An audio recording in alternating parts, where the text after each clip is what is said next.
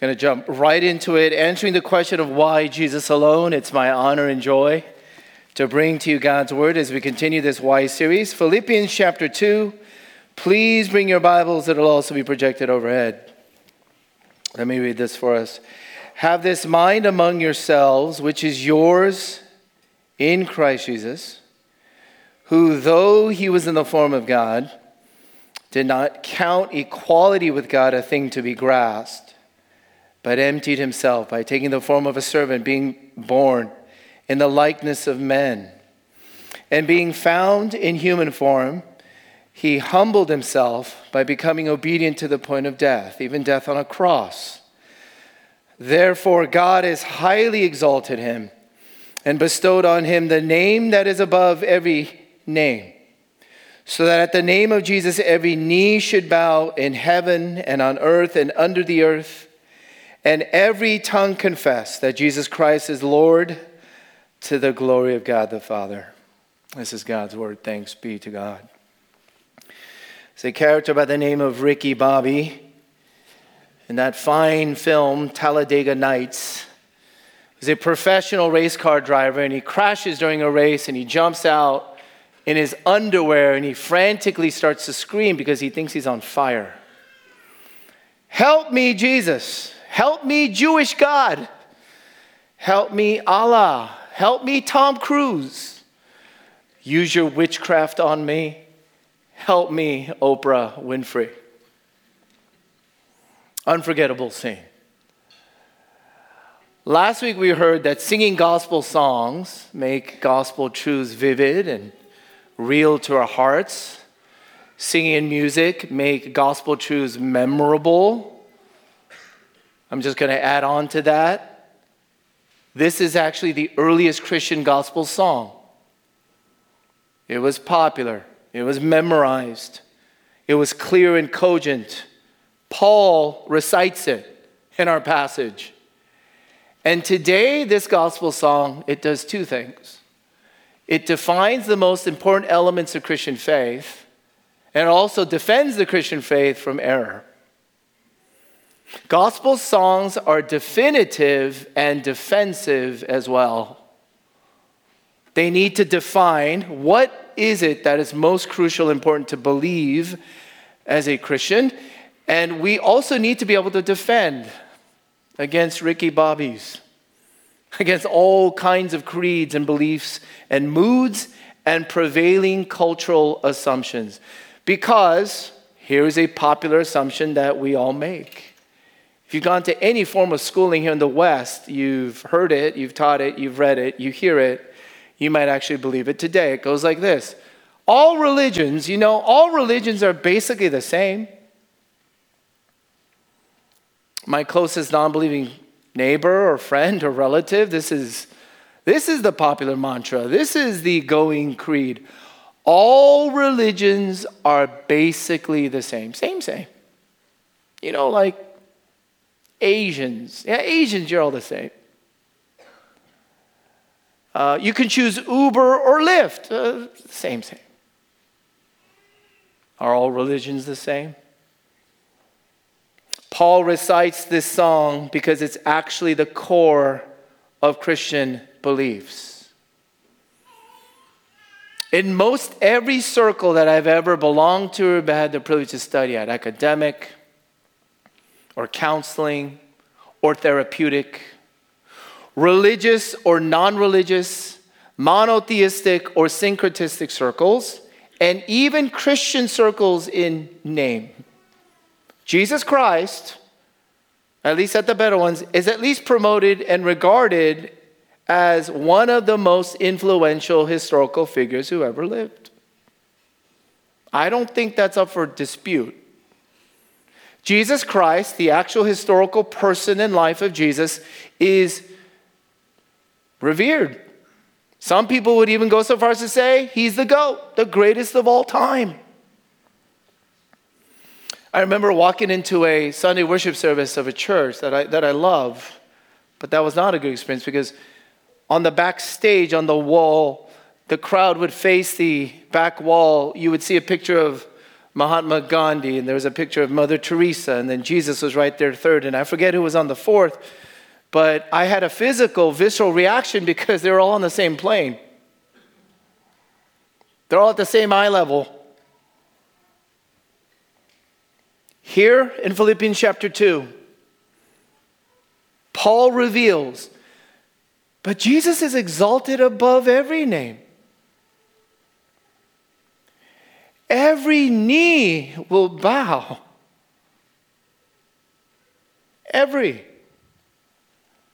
Religious or non religious, atheistic or agnostic, indifferent, uncaring, or extreme, emotional or passive. Every knee will bow. Every tongue will confess that Jesus Christ his name is Jesus, but did you know he earned a title? Did you know that Jesus entered a new state upon his crucifixion and resurrection? That Jesus Christ is Lord, Lord to the glory of God the Father. Now, please do not leave out that last part to the glory of God the Father. Jesus is exalted above every name, every knee will bow, every tongue will confess. Jesus, his name, is Lord to the glory of God the Father. Meaning, it is the glory and the grand goal of God, if there be a God who created everything, it is his chief aim that Jesus Christ would be exalted and revered and worshiped and adored. Above all, none other, no competitors, no rivals. Jesus alone. This song is definitive and it is defensive. And truth be told, they usually go hand in hand. The Heidelberg Catechism, the Apostles' Creed, the Westminster Confession of Faith, Philippians 2, this song, which is all steeped in the Holy Scriptures. They came about because back then and now, the Christian church is always assailed and tempted and seduced to believe slightly false, twisted things. And the truth of the gospel always has to be clarified, clarified again, revisited, recovered sometimes. And this song sings truth throughout all of eternity. Truth be told, all religions are not the same. All religions are not the same. Superficially, they're the same. But essentially, they could not be more different at its most significant points. Religions are superficially the same, but most significantly and essentially could not be more different. Like, who is God? Is there a God? And how can we be made right with God? Here's what Jesus repeatedly asked in his public teaching ministry Who do you say that I am? It was customary of Jesus Christ, the historical figure, to ask people, Who do you say that I am? Why was this crucial for him? Why should this be a concern for us? Well, I think it's because I don't know how many people in this room would feel genuinely flattered or praised if someone came up to you and said, Oh, I cannot believe you wrote that book, or I saw you on Instagram, that was a wonderful performance. And then soon enough, you figure out that they have you mistaken for someone else. I don't know anybody here would feel genuinely praised if someone came up to you and gave you credit for something you did not do. I don't know anybody here in this room that would like it if your photo, or your character or your work life was somewhat misrepresented or misunderstood. Someone quotes you completely out of context and then that goes viral. I don't know how many people here would not be hurt or offended. I don't know anybody who feels genuinely accepted and loved until the other person really gets to know the worst parts about you. You see, until the other person really knows you inside out, much of that is you're still trying to posture, pretend, and hide. You're not that free. And until you are absolutely still forgiven and you can still wake up in the same bed the next morning, then you begin to figure out, oh, this is somewhat like the love of God. Why would it be any different for Jesus? Who do you say that I am? Who do you say that I am? Who do you say that I am? Jesus Christ wants to know your answer. I've broken this into two parts. Two parts. The Jesus Christ identity, and the second part will be the Jesus Christ supremacy.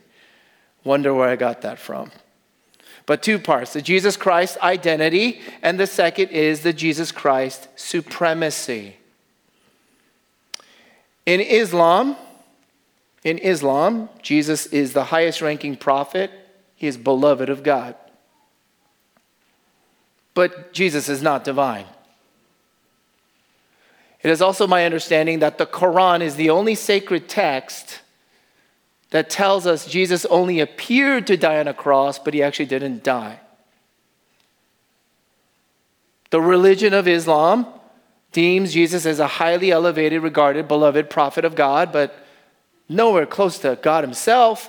And he didn't actually die upon the cross, which, by the way, all historians across the spectrum, right? Pagan or spiritual or Christian or not, Roman or Jewish, all have recorded. There's no controversies that Jesus Christ, as human being, fully, utterly died on that cross.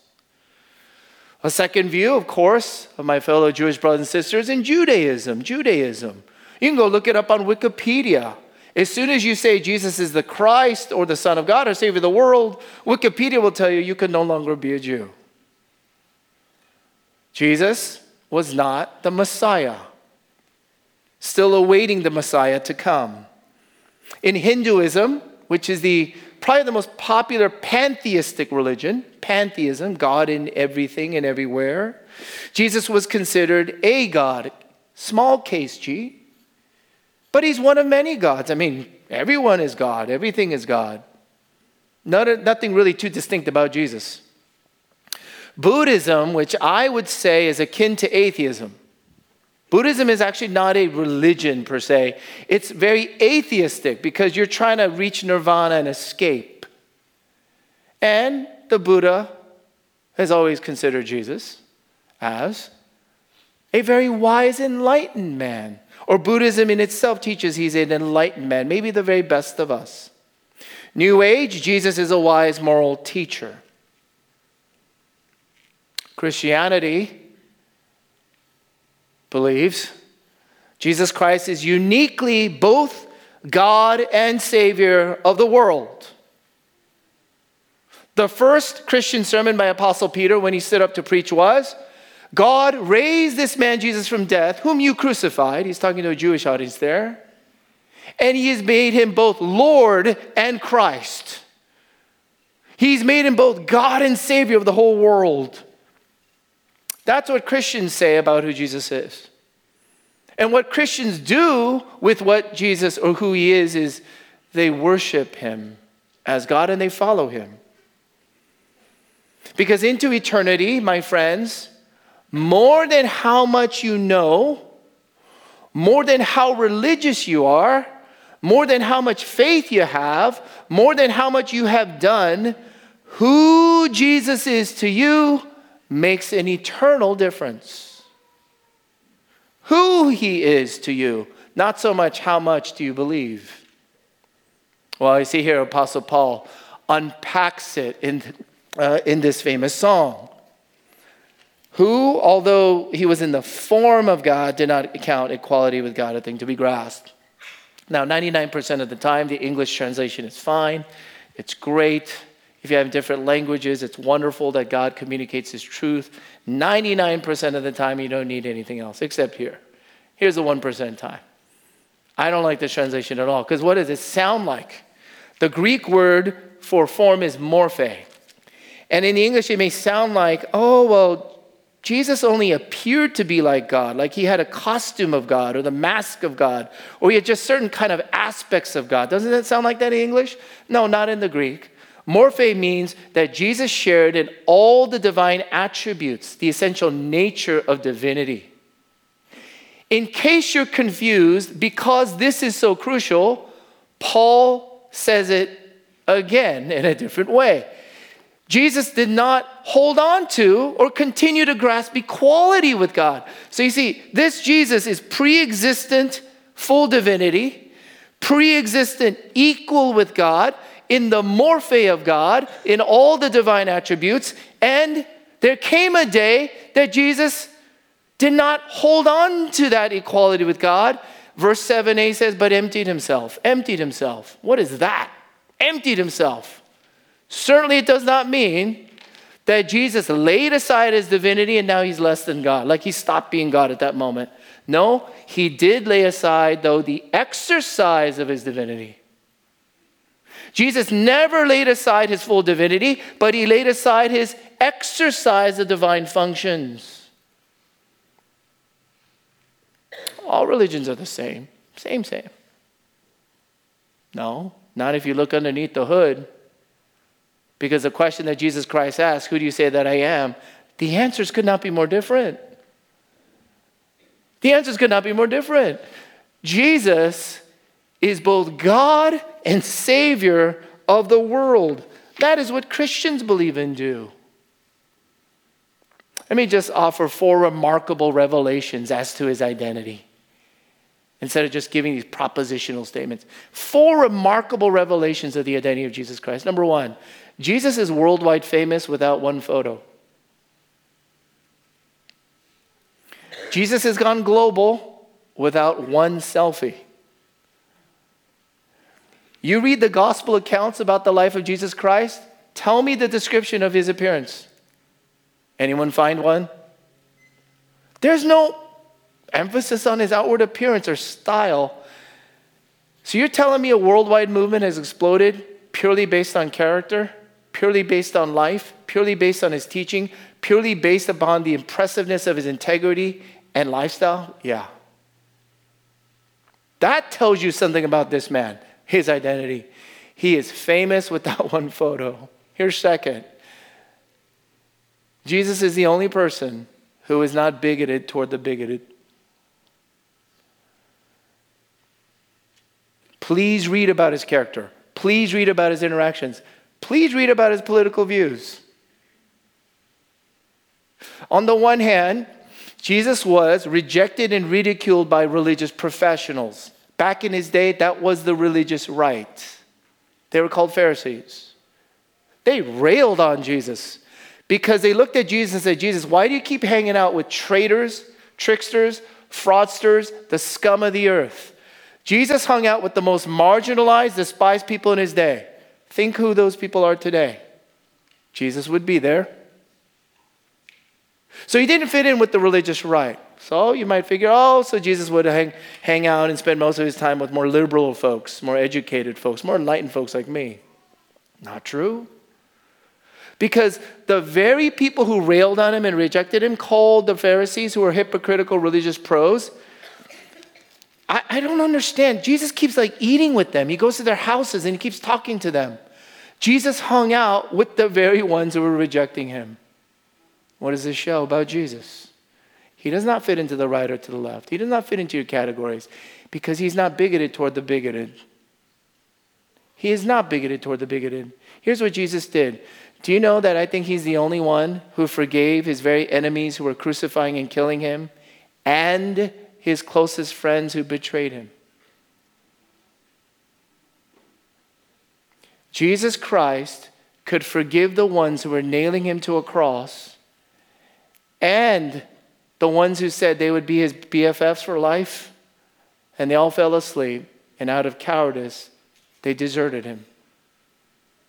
Jesus is famous without one photo. Jesus is not bigoted toward the bigoted.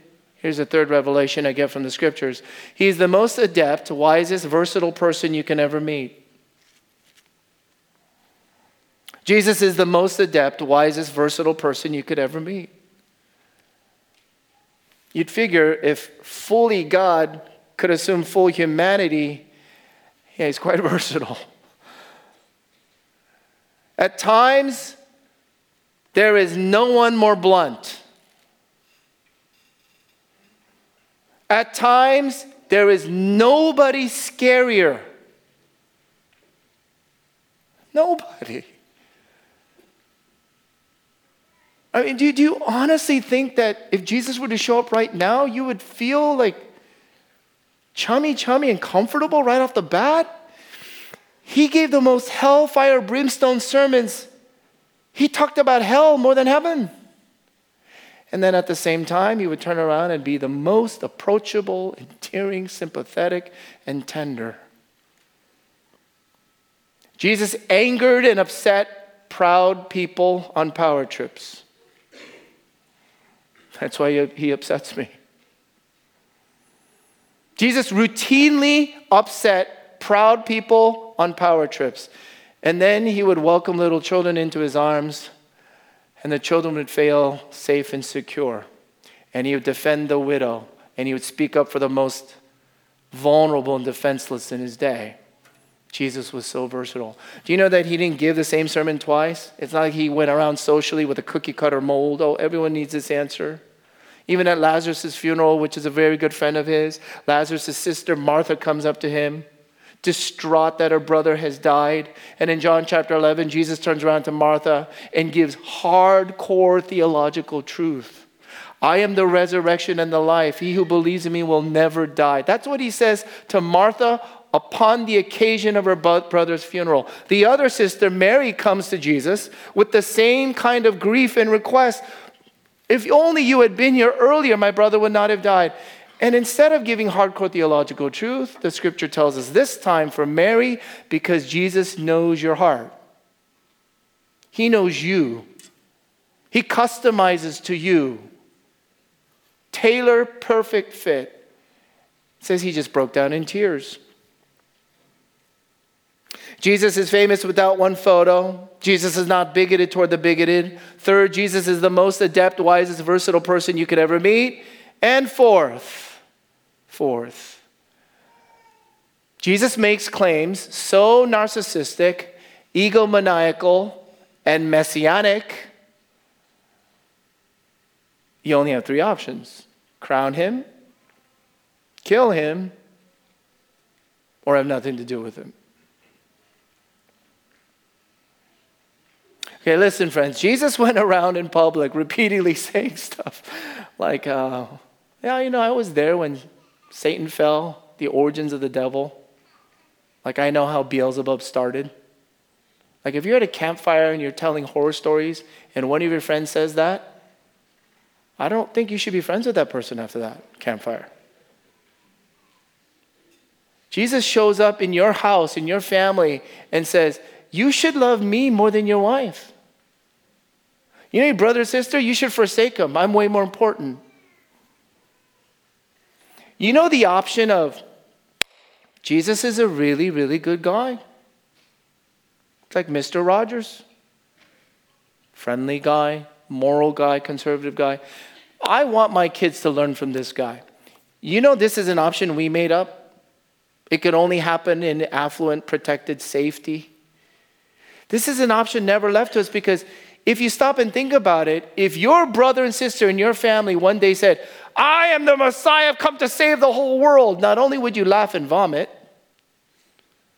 would you ever end up worshiping and following your brother and sister as being that was true? But with Jesus, that's exactly what happened. Crown him, kill him, or have nothing to do with him. It used to be a standard religious textbook across universities and colleges. It's by Huston Smith in a book entitled The World's Religions. Here's what he observed. Huston Smith, not a Christian historian. Here's his, one of his conclusions. Quote, how many people have prov- provoked this question? Not who are you, but what are you?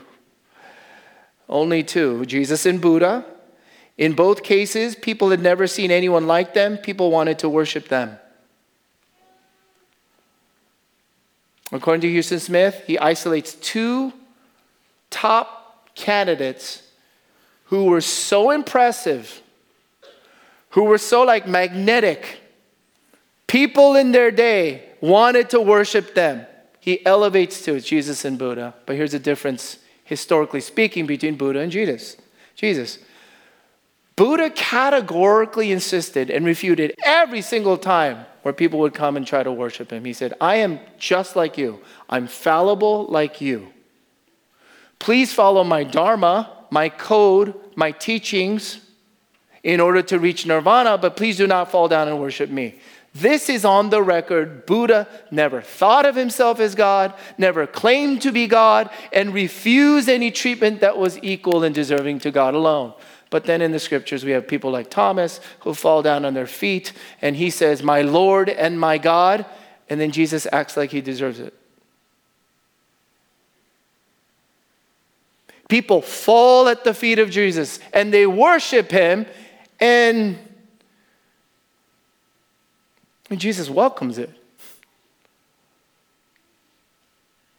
It's like, oh, yeah, that's what you should be doing.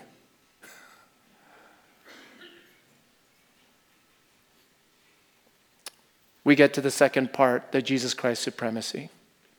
Back to the question Who do you say that I am? Who do you say that I am? What makes Jesus supreme? Well, so far, for those of you who've been paying attention and have maybe been around Christian people or circles, or read an author by the name of C.S. Lewis, the author of the Chronicles of Narnia, you might have heard this argument before, and you're like a little bit like stale to it. Like, oh yeah, the whole Jesus is Lord or liar or lunatic argument. You got to crown him, kill him, or have nothing to do. I heard there, been there, been, been there, done that. Pastor, I have a fourth option. There's a fourth option, or you're missing. This is all fake news. Forget liar, Lord, and lunatic. This is legend.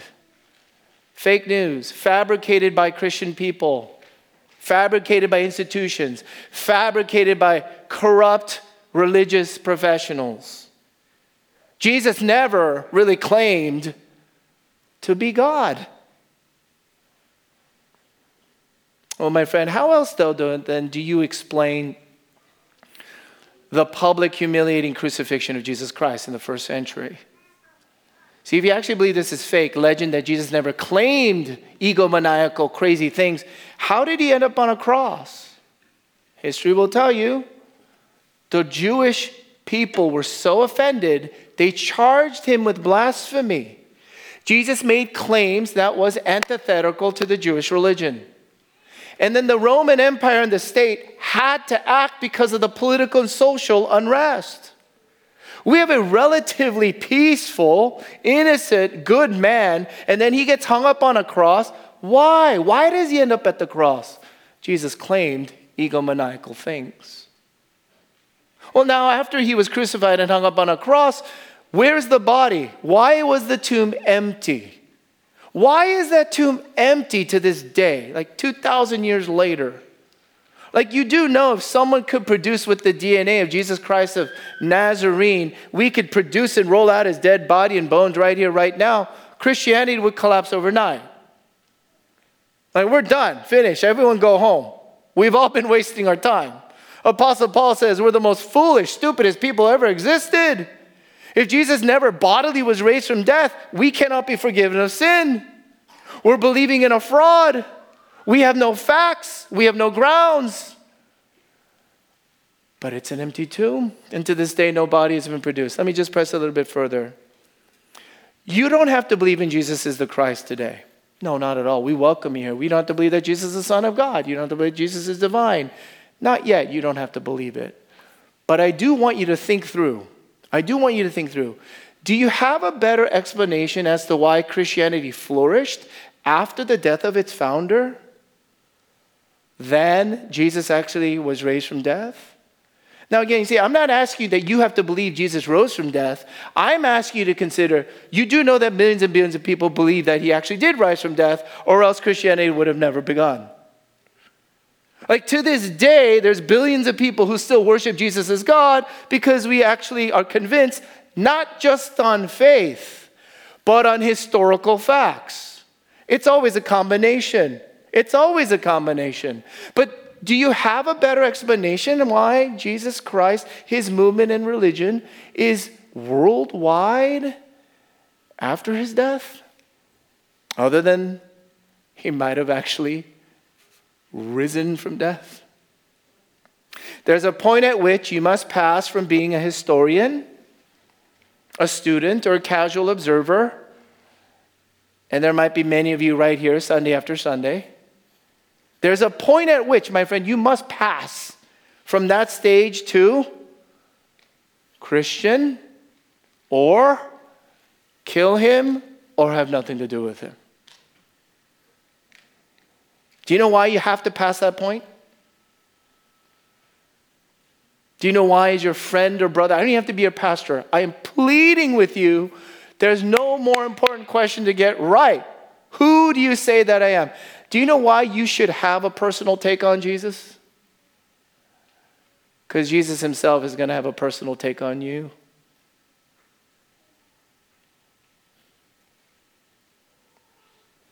But look, if any of this is real, Okay? My friend, listen, if any of this is real, do you know you have to face Jesus Christ? Like he's coming back as holy judge in perfect righteous justice. Like Jesus is not going to tolerate, well, all your life was this kind of passive, casual indifference, one foot in, one foot out. Like, you never got this question right. Who is Jesus to you? Like, that doesn't really concern you. If you want to be a socially savvy person in this day and age, a massive percentage of history and humanity today worship and fall before Jesus as God. Just to be socially savvy, you should have a take on Jesus. But what's way more important than being socially savvy, you got to be socially conscientious with Jesus himself. And my friend, I don't preach this enough. Jesus is not going to change one whit because you're outraged. Jesus is not taking popularity polls. Jesus is not trying to accommodate to the academic professional elites of our day. God is not one whit threatened or altered because billions of people don't like what he does and says. God is not going to change because you and I don't like it. And you see, up to this point, Jesus Christ will have a take on you. Who do you say that I am? And if we were to stop here, we would have no songs. There's nothing to sing about here, is there? But this is truth. We don't like singing songs about this part of the truth. And the good news is that Philippians chapter 2, the supremacy of Jesus Christ is about his saving love and his absolute accommodation Jesus Christ did not have to change one whit because of what I think and feel about him and what he did and how he did it and when he did it and his methods and his intelligence or wisdom. Oh, I don't think it's just so outrageous what he thinks and does here. That doesn't that does not threaten Jesus. And yet, and yet, do you know of anybody else who accommodates himself all the way, although he did not have to? To come after your heart with the supremacy of his love? Listen, more on this on Easter in April. Uh, I'm not a Christian because of the stuff that I just said the last five minutes. I would never become Christian because of that. I'm a Christian because, on top of that, I can't believe, and I've never met somebody who could love me better. Nobody does it better. Nobody can love you more. Nobody can love you longer. Nobody can love you deeper. Nobody surpasses or exceeds the love of Jesus Christ because nobody else rightfully deserves everything, but then turned around and gave up everything instead for you. He humbled himself by becoming obedient to the point of death on a cross my friend, Jesus was nailed and he was crucified on a cross because he was taking your sin, your death, your justice, your condemnation, your indifference. And to the most indifferent runaway heart, Jesus came all the way running after you to the point of his own death. This is the supremacy of his love. That's why even Napoleon once admitted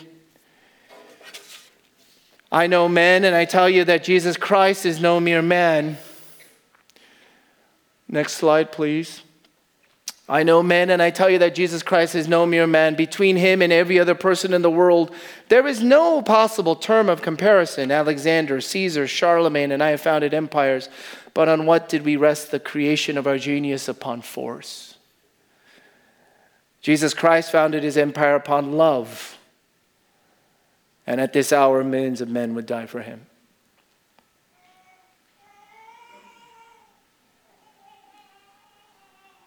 What can possibly capture this selfish, stubborn, blind heart?